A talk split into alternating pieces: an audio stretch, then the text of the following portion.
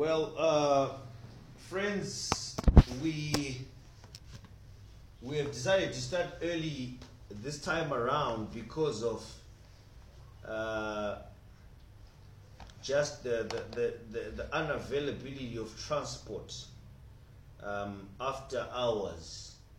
And so that is why we started at 6 o'clock. And um, but if you have been with us, we have been going through a series called Do Not Love the World. Uh, this series is within a Bible study that we call Issues Affecting the Church Today. And really, the idea behind this series is to bring to attention the, the, the distractions or the dangers of Christians uh, subscribing or being taken away by the world. Where Christians uh, uh, are have sort of got one hand in the church and another hand in the world. But on the other hand, this series serves as a, a warning to non believers that really, if they live and stay without Christ, their souls are in danger of pending damnation and doom. And this is a reality that many refute, but only believe in the grave, beyond life as we know it itself. That you had the whole time to understand, well, to to, to get a glimpse of, of, of, of the gospel and to, to savor it, to believe in Christ, um, but you chose to ignore the word of God. And now that your life has come to an end, you are ruining the missed opportunity. Well, today we have, we, we, we have looked at pornography, we have looked at narcissism, the love of self, we have looked at worldliness. And last week we were looking at cohabiting. And uh, Brother Do did such a sterling job as he brought out the hazards, the dangers of cohabiting. And closely linked to cohabiting is being unevenly yoked. If you've got your Bibles with you, please turn to First John. First of all, First John chapter 2. First John chapter 2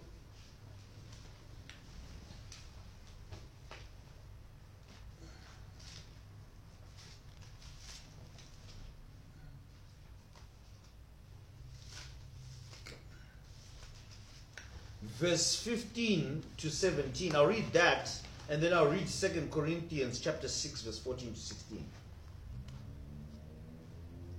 This is the word of God. Do not love the world or the things in the world.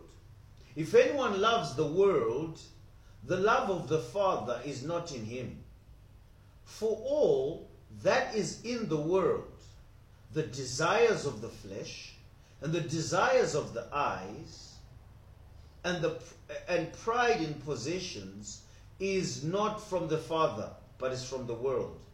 And the world is passing away along with its desires. But whoever does the will of god abides forever.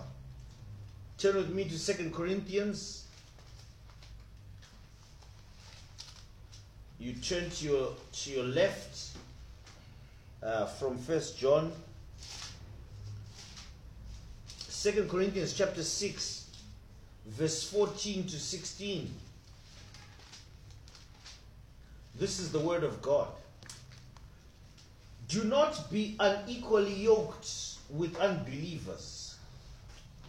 For what partnership has righteousness with lawlessness? Or what fellowship has light with darkness? What accord has Christ with Belial? Or what portion does a believer share with an unbeliever? What agreement has the temple of God with idols? for we are the temple of the of the living God. As God said, I will make my dwelling among them and walk among them, and I will be their God, and, and they shall be my people. What Paul has in mind in Second Corinthians uh, chapter 6, verse 14 to, 10, to 16, is first of all the, the broader context that Paul was addressing false teachers versus he, he, was he was actually defending his apostleship. And so the in his second letter to the Christians in Corinthians or in Corinth, these Christians had subscribed to false teaching. They had subscribed to orators, people who were superb in delivery and very uh, entertaining. They were elaborate. They were they were smart. They were slick. They they probably smelt nice and looked good and, and they would entertain everyone in the in the well in the theaters or the coliseums or whatever and people would be wowed by their speech and their language and and really paul was saying do not run to these false teachers. That is the context. That is what the text is talking about. The text is not necessarily talking blatantly on marriage or blatantly on uh, friendships, but Paul is addressing uh, the believers and their love for false teachers. And he says, Do not be unequally yoked with unbelievers. So he calls the, uh, the false prophets or the false teachers unbelievers. These are not Christians. You are wowed by the wrong things. They do not know God. They pretend to have a, a, a, a slight inclination to godliness. They even affirm, they may even affirm the name of Jesus, but they are not saved. They are not Christians. But what is un, irrefutable and unmistakable is that in this text are principles thereof that we can apply to life as Christians across the board.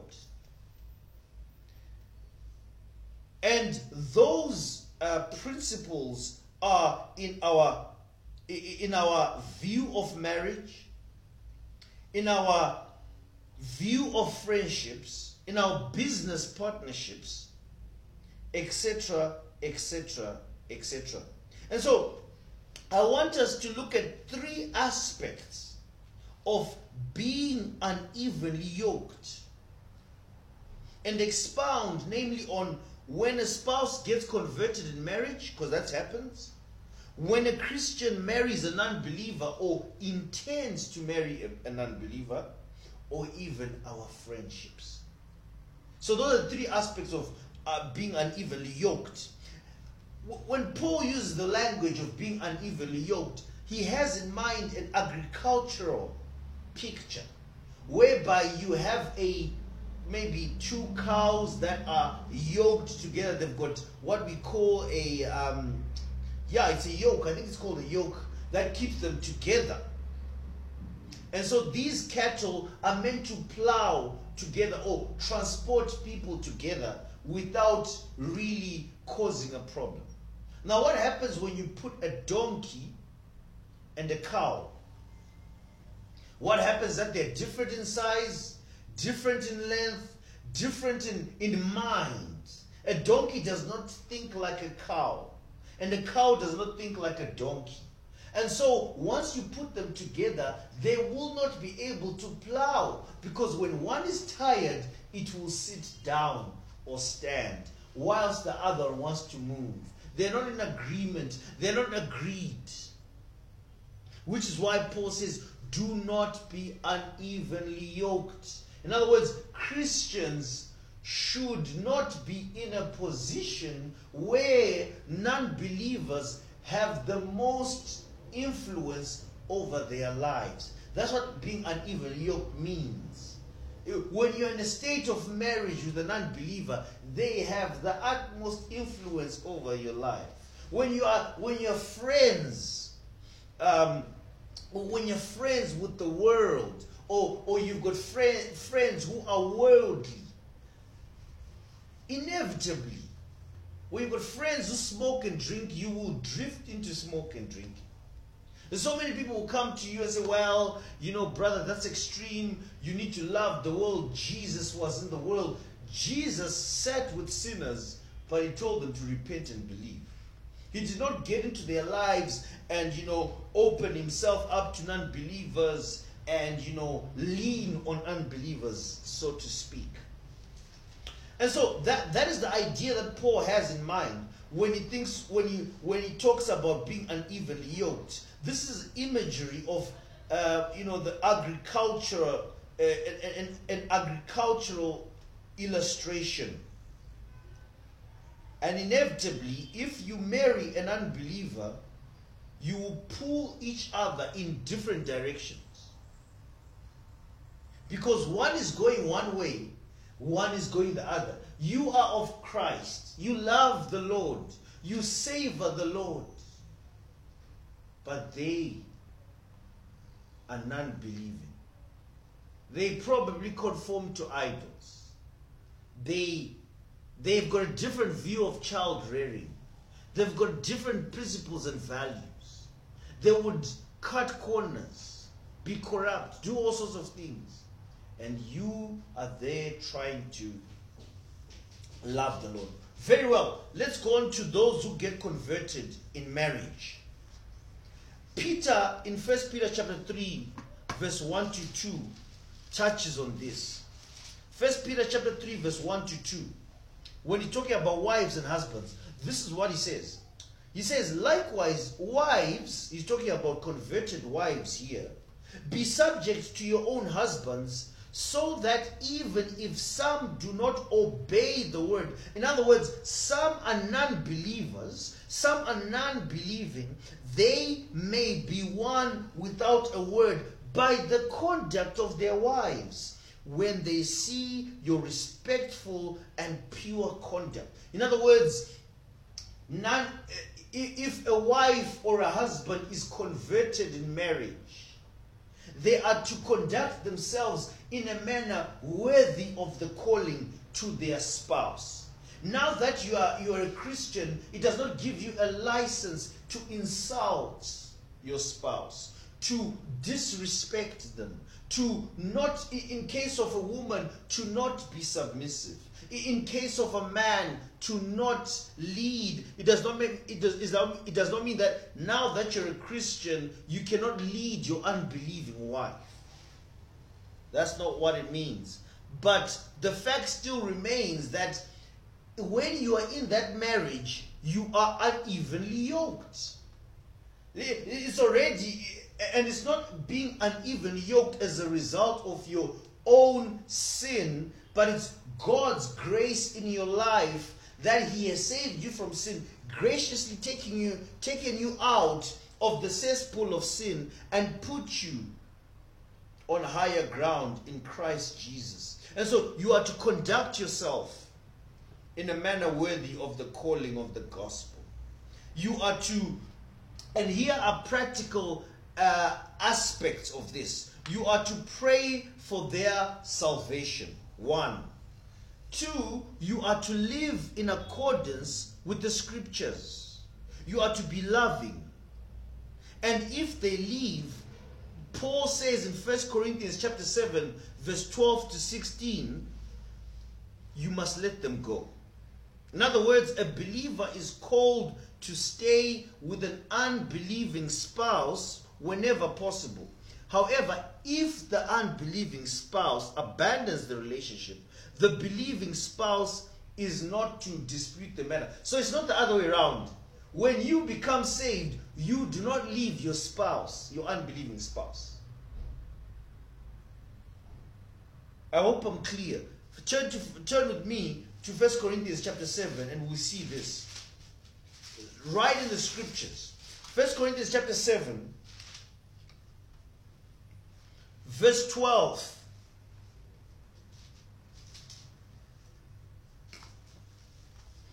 This is in the context of when Paul is talking about principles for marriage and is on this uh, whole, um, you know, role on marriage and, and singleness and widows and they are married. This is what he says from verse 12 to 16. To the rest, I, not the Lord, say. So this is Paul.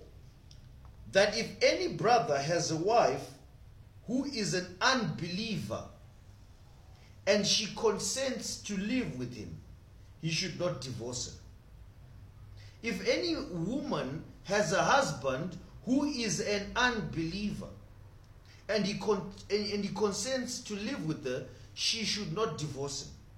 For the unbelieving husband is made holy because of his wife. Note, this does not mean that the wife saves the husband. It just means that because of the wife's conduct, uh, the husband can be convinced of the Christian faith.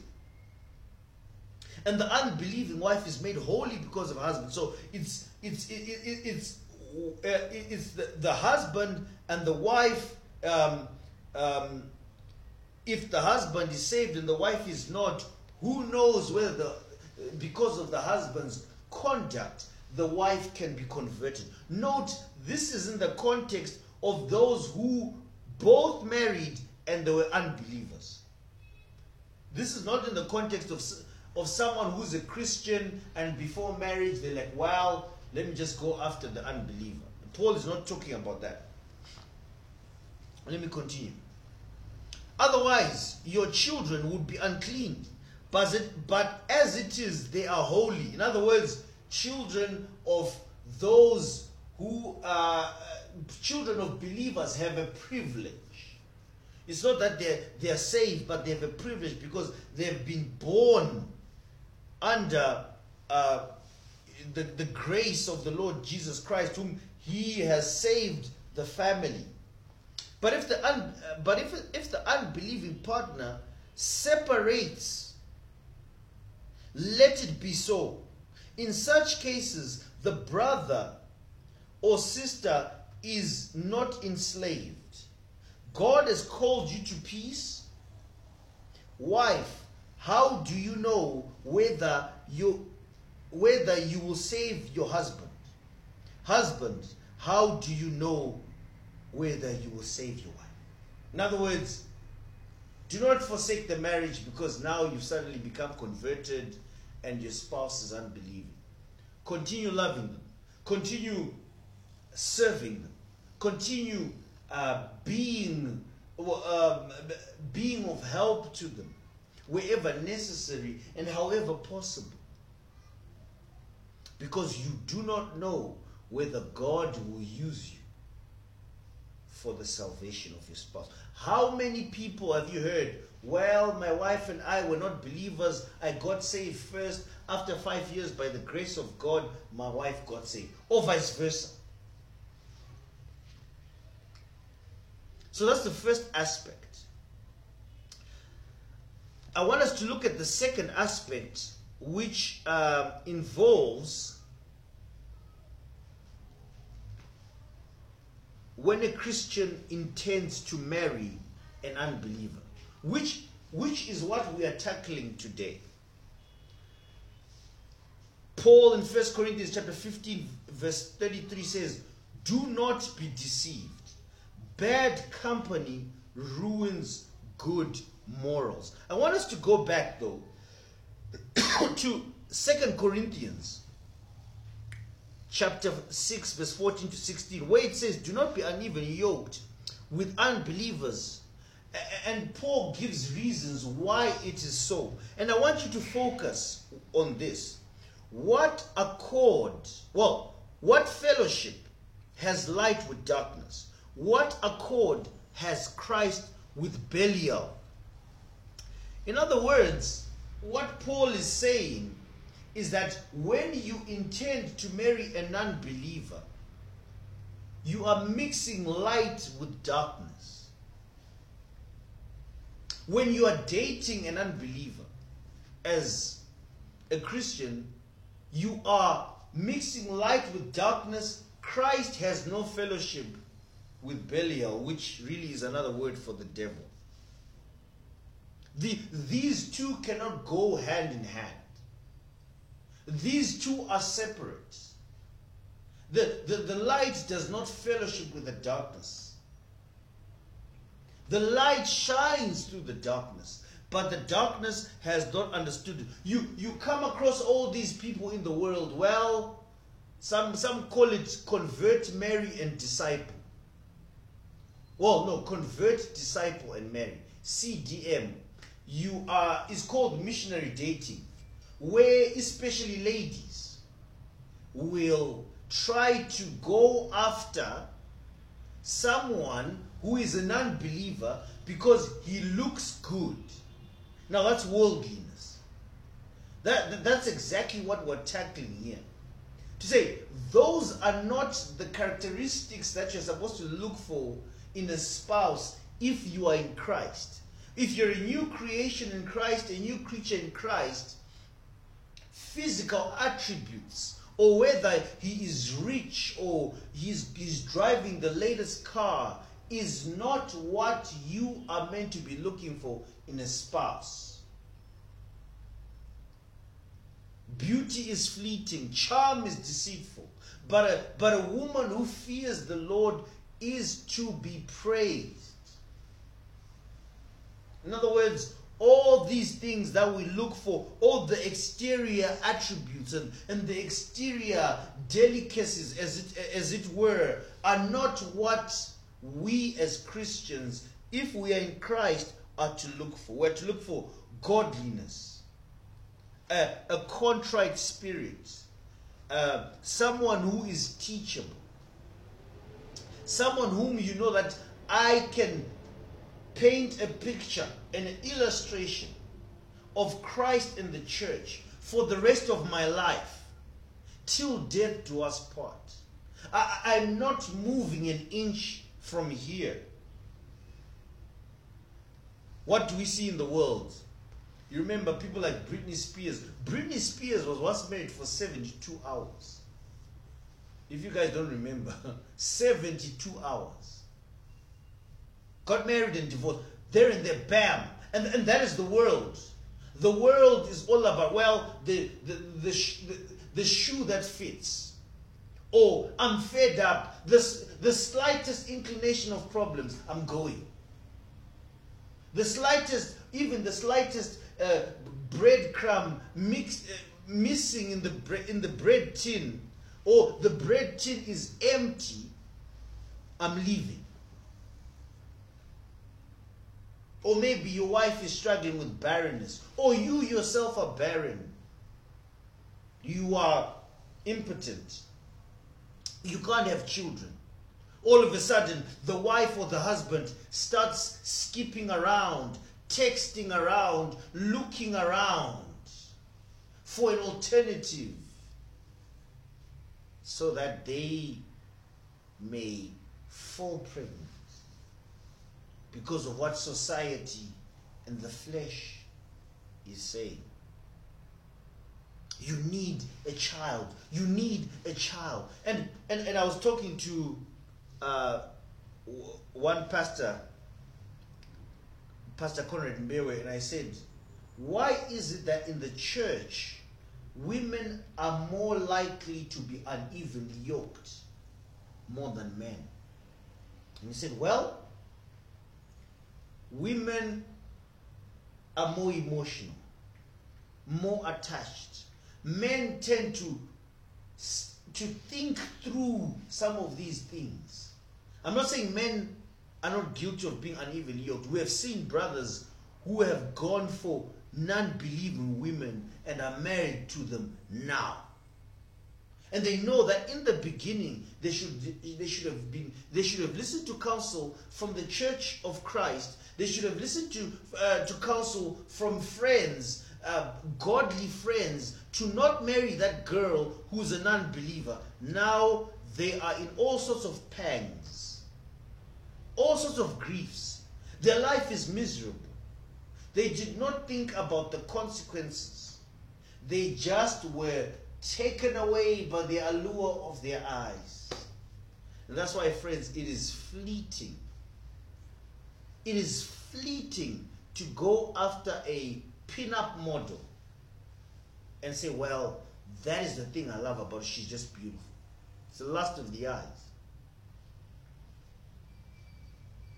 To go after a pin-up model over and above godliness, holiness, sanctification. Someone who's been saved by grace. But back to my point, uh, women are more likely to fall into this because they are so, they think of on their emotions. They, they, they, they, they, they are easily wooed away. That is why we see with uh, Eve is the one who fell first in the garden. Men tend to be more calculated. But even in their calculatedness, they tend to also put off marriage and, and, and wait and wait. Even when the right one comes or the, a godly lady comes, they are too blind to see. They can't see it. And friends,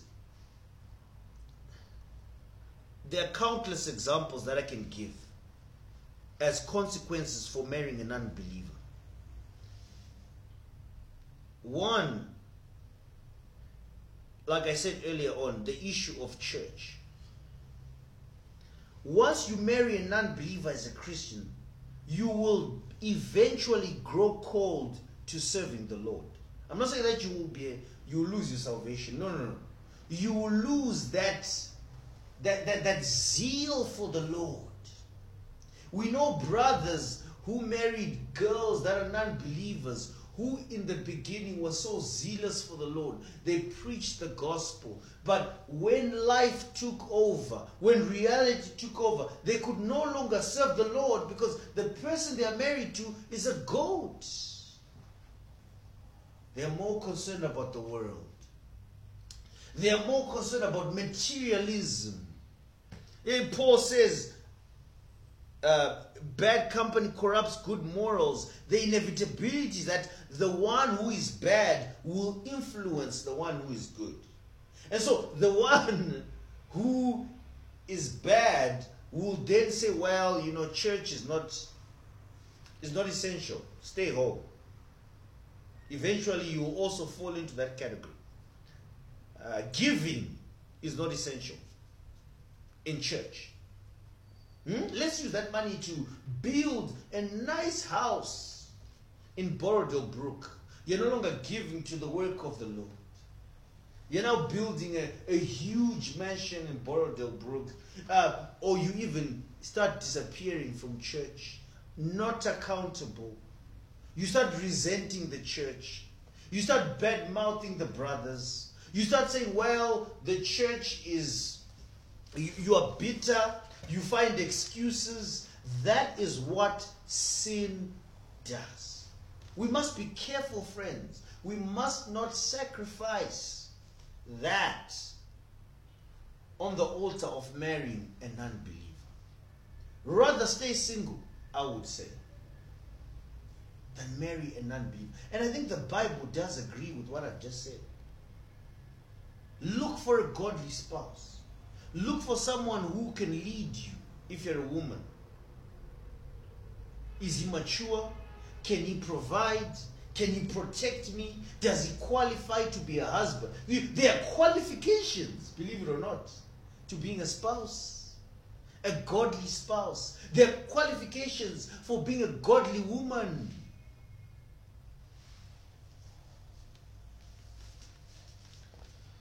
It's serious. It's very serious. It affects even your values. If you're married to an unbeliever who believes abortion, okay, let me give you a, a, a, maybe an extreme example. You marry an unbeliever who believes in abortion. Let's say you're a woman, and the, and and the, your husband says, "Well, you know, I was not ready for the kid." and I know what I'm gonna go and go and abort. And you know that in Christ, You know we are not supposed to uh, we're not supposed to kill children. Abortion is sin. It, it cannot even be tolerated. There's no ounce where it should be given an opportunity. But here you are with a non believing husband who, by the way, is someone who has got authority, who drives the home, whose influence is more than you. See one of those consequences?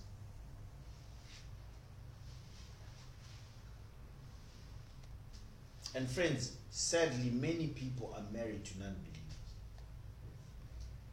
They're not happy. Many Christians are not happy. They've lost their saltiness. What does Matthew say? They, they're, they're, they're on, of no use but that they should be trampled underfoot. We must be careful. Even, I would even go as far to say, we must be careful in marrying people who have got different doctrinal positions. We must be very careful when we think of those things. Because it will cause a rift in our marriage that is seen as got far reaching consequences. People are like, well, no, it's fine. I love the lady. She's just evangelical. You marry her, you're a Reformed Baptist or you're a conservative Christian. You're trying to pray. She's praying in tongues at the table, making the utmost noise. Or maybe you marry a syncretist. Your, your child is got a headache. You want to pray for the child and take her to the pharmacy. She sneaks behind your back and takes the child to a sangoma. And you don't know that. I, I've got a brother who told me the story that his child was ill and his mother conspired with the wife and they took the child to the sangoma because the wife obliged.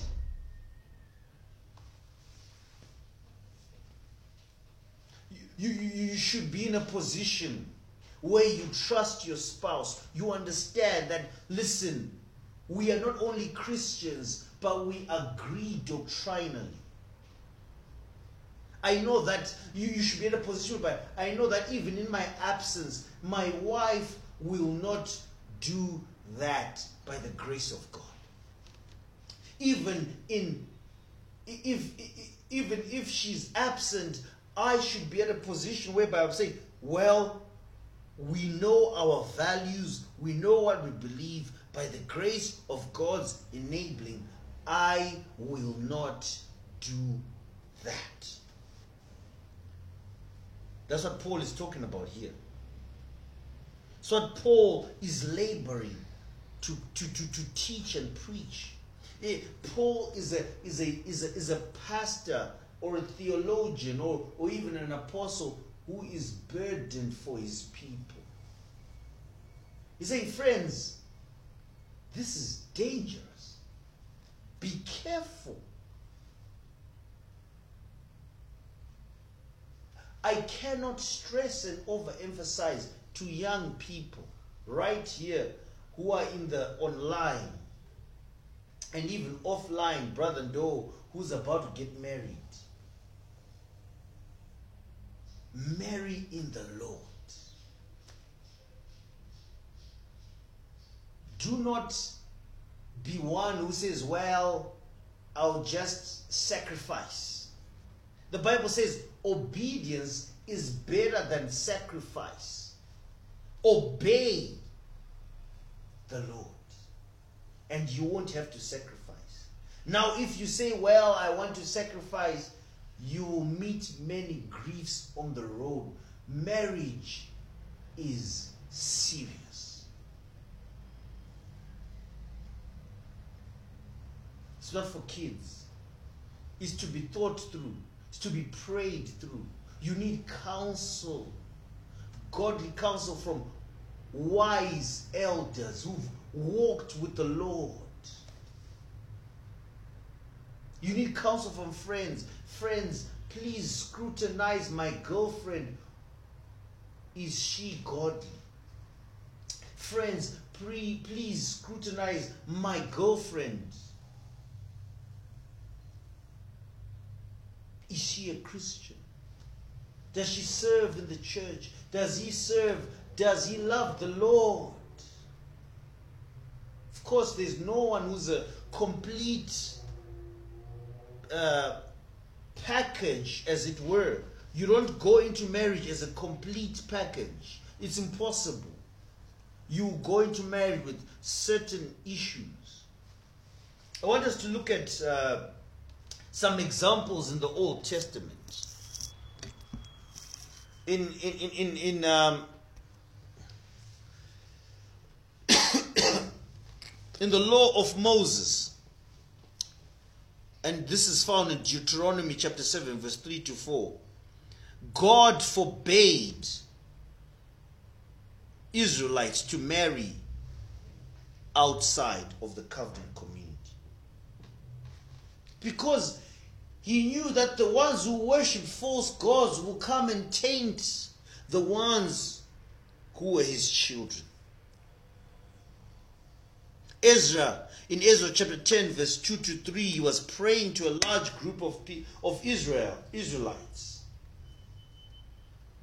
And he says, We have been unfaithful to our God by marrying foreign women from the peoples around us. But in spite of this, there was still hope for Israel. But the, the thing was that God did not, He forbade the marriage or marrying of foreign women to His covenant community people because they would come and spoil and taint His people. Idolatry.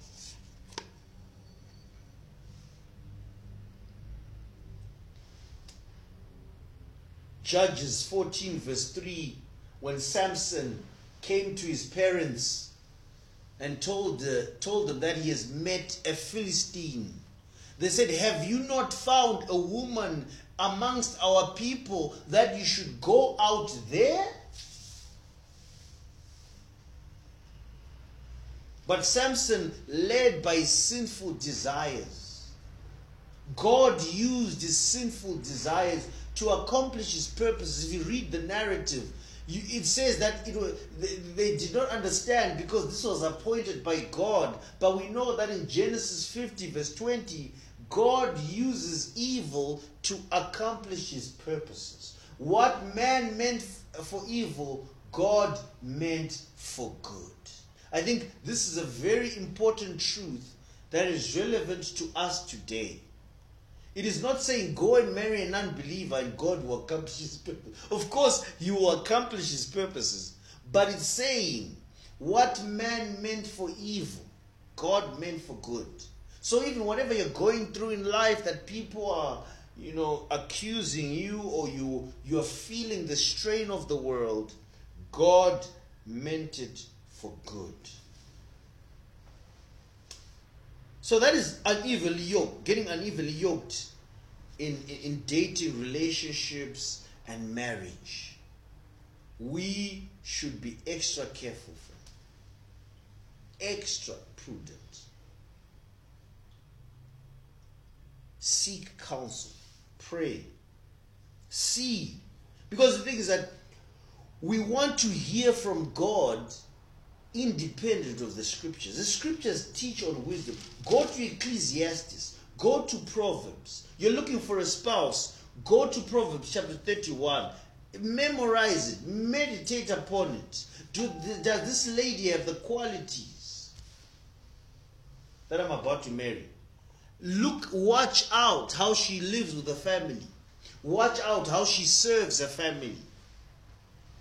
Is she submissive to her, her dad? Because chances are, if she's not submissive to dad, she won't be submissive to you. Trust me on that one.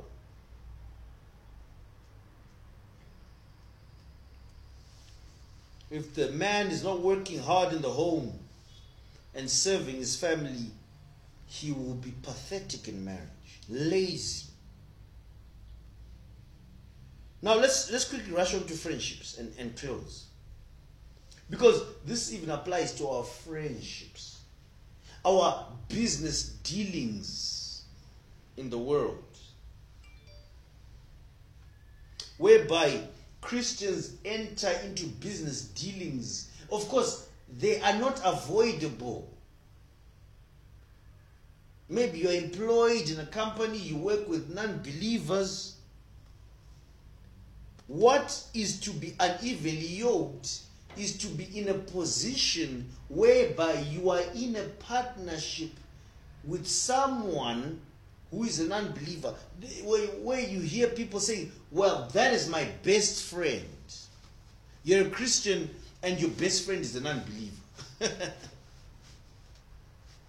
Folks, when God saves us from sin and He puts us in a new family, adopted in a new family, we ought to make our best friends in the body of Christ.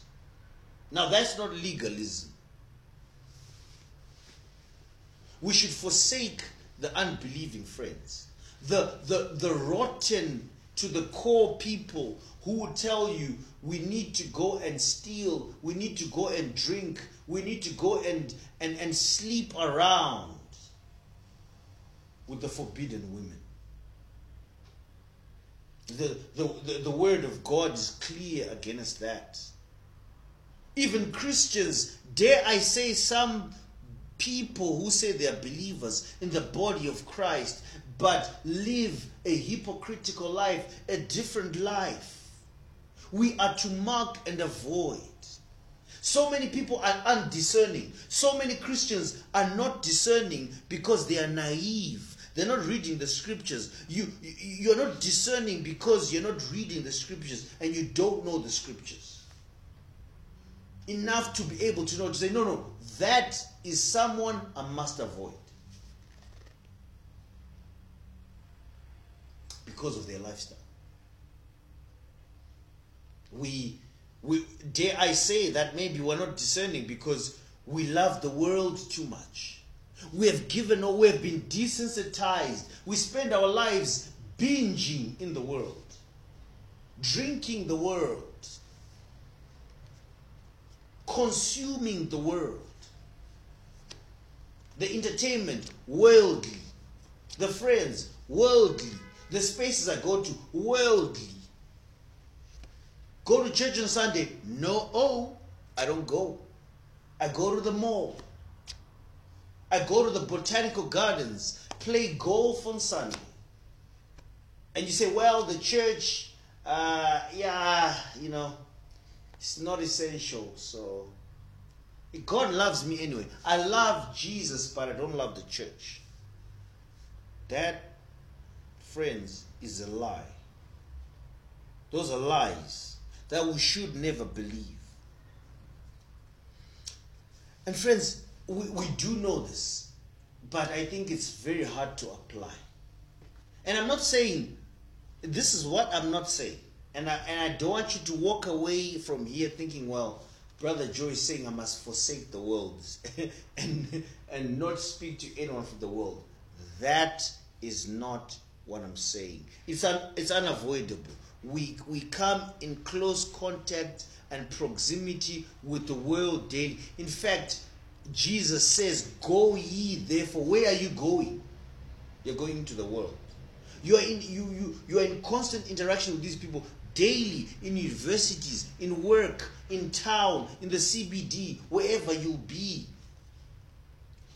Christians ought to be there in those spaces, preaching the gospel, pushing back the forces of darkness.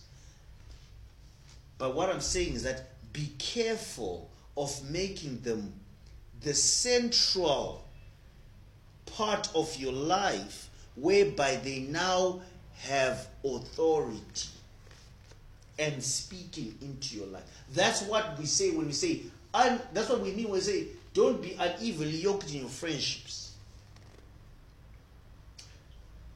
Friends, think about maybe that person that you know in the church that is so worldly they can't they they used to serve the lord so so well.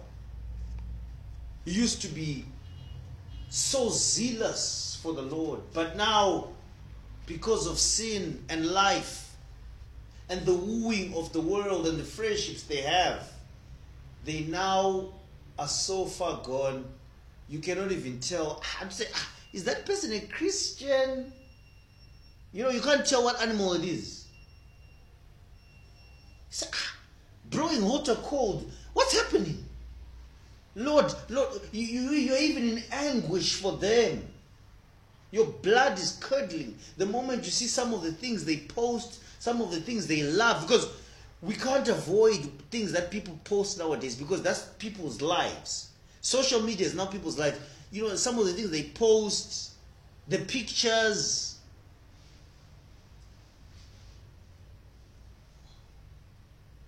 The things they advertise.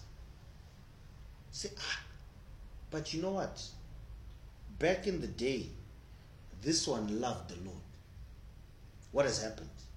Friendships. I love my high school mates. I pray for some of them. Those who I'm in contact with, those who I know. But I cannot say and affirm, and I'm not confident to say I would spend most of my time with them. I'm, I'm not confident in that. I cannot even put myself in that position. Because bad company corrupts good morals. And this, this is a concern for me as a pastor. Even as I think of church planting, shepherding the shepherding the flock of the Lord Jesus Christ, I see it everywhere. Popping up and down like hot springs, you know. You ask yourself, so how do you navigate this? Young lady in the church, bad friends they're swaying her away. Eventually, a bad man. Eventually, a bad marriage. Eventually, why did you tell me? I need to divorce this person. The Bible says no. You're a Christian. But we told you. Why did you not listen? And it's so hard in, in an offended world. Everyone is offended. You, you, you know, you, you even shudder to approach your brother to say, ah, can I talk to that brother about this lady? Because, ish, you know, I'll be called a fundamentalist. Can I even talk to this sister to say, no, no, no, sister, that man that you're, he's not godly. Don't, do not mislead. Do not be misled. Now, now the problem is that there is no one in this world who is more stubborn than a Christian who's about to marry an unbeliever. There's no one more stubborn. It's more stubborn than a scab that is that is you know grown uh, dry on your skin. You're trying to remove it. They're hanging on for dear life. They love their goat. They love their goat. They love their unbelieving friends. And you say, no, no, no, no. They, they've got, they've got, they are like a horse on blinds. They've put on their earbuds and they are just running. And you cannot do anything. They marry, they start having, well, start having kids, or even first week of marriage, they've already seen I've made the worst mistake in my life. There's no, they, they are even too proud to let you know, ah, guys, you know what, I've made a mistake. And you can see waning away from the church fellowship. Church attendance is erratic, doesn't serve in the church. fruitless. Have you ever met fruitless Christians? Yeah, maybe they are saved. They are saved. But there is no fruit in their lives. There's no growth. You're still there. Because of being unevenly yoked. You're not growing.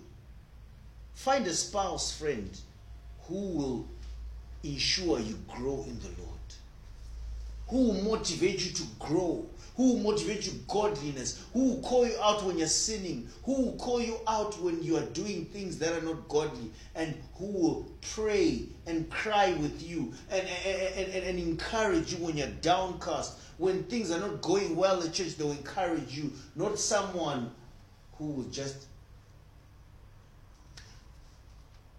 they're just an unbeliever. So they can't do anything. They just look at you. You're mad. Friends, I've got so much things to say, but I think we can we can stop here. And if there's a need, we will have a part two. But I think I've said I've given relevant examples, and I hope that we see this in the scriptures. We see this in our lives. We see this in God's providence. We see this in God's word. And we are trembling. We tremble. Because once you go in, some rarely ever come back. I'm not saying that when you marry an unbeliever, God may not graciously save them. I'm not saying that. Who am I? I'm not the author of salvation. God can do whatever He wants, whatever He pleases. But I'm saying in His written word, He says, Do not be unevenly yoked with non believers. There's a reason for that. Amen, friends. Uh, I'll give the time um, for chit chat.